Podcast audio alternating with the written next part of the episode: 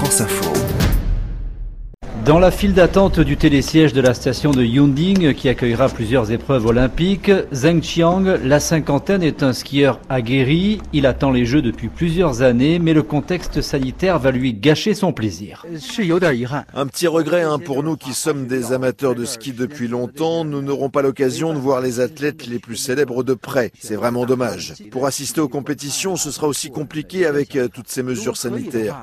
Nous devrons regarder les épreuves à la télévision alors que j'aurais vraiment aimé aller sur place. Sur le site olympique de Shougang à Pékin, où se dérouleront plusieurs épreuves de snowboard, on veut rester optimiste. Zhao Wei, le chef d'exploitation, n'imagine pas ces gradins vides. Il n'y avait pas de spectateurs à Tokyo. Je vous confirme qu'ici, il y aura des spectateurs. Nous avons ici 4900 sièges. Je suis sûr que l'ambiance sera super chaleureuse. Mais pour savoir exactement, il faut maintenant attendre la politique de la billetterie et nous obéirons aux décisions. Sur les sites olympiques, tout est en place pour faire face à d'éventuels cas positifs dans le public, comme ici au sud de la station de Chongli où vont se dérouler les épreuves de ski de fond. Li Zhenglong est le responsable de la construction du site.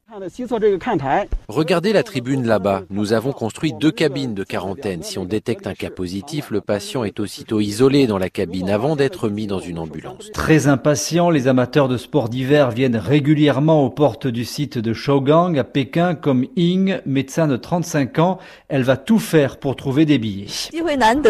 C'est une occasion très rare. En tant que chinoise, voir mon pays organiser les Jeux me rend très fière. Je suis très excitée et je suis pressée de venir assister aux compétitions. J'attends maintenant de savoir comment on va pouvoir acheter les billets. J'imagine qu'à cause de l'épidémie, ce sera limité, mais je vais tenter ma chance. Même pour la cérémonie d'ouverture, aucune information n'a été publiée sur la présence ou pas du public. Pékin, Sébastien Berriot, France Info.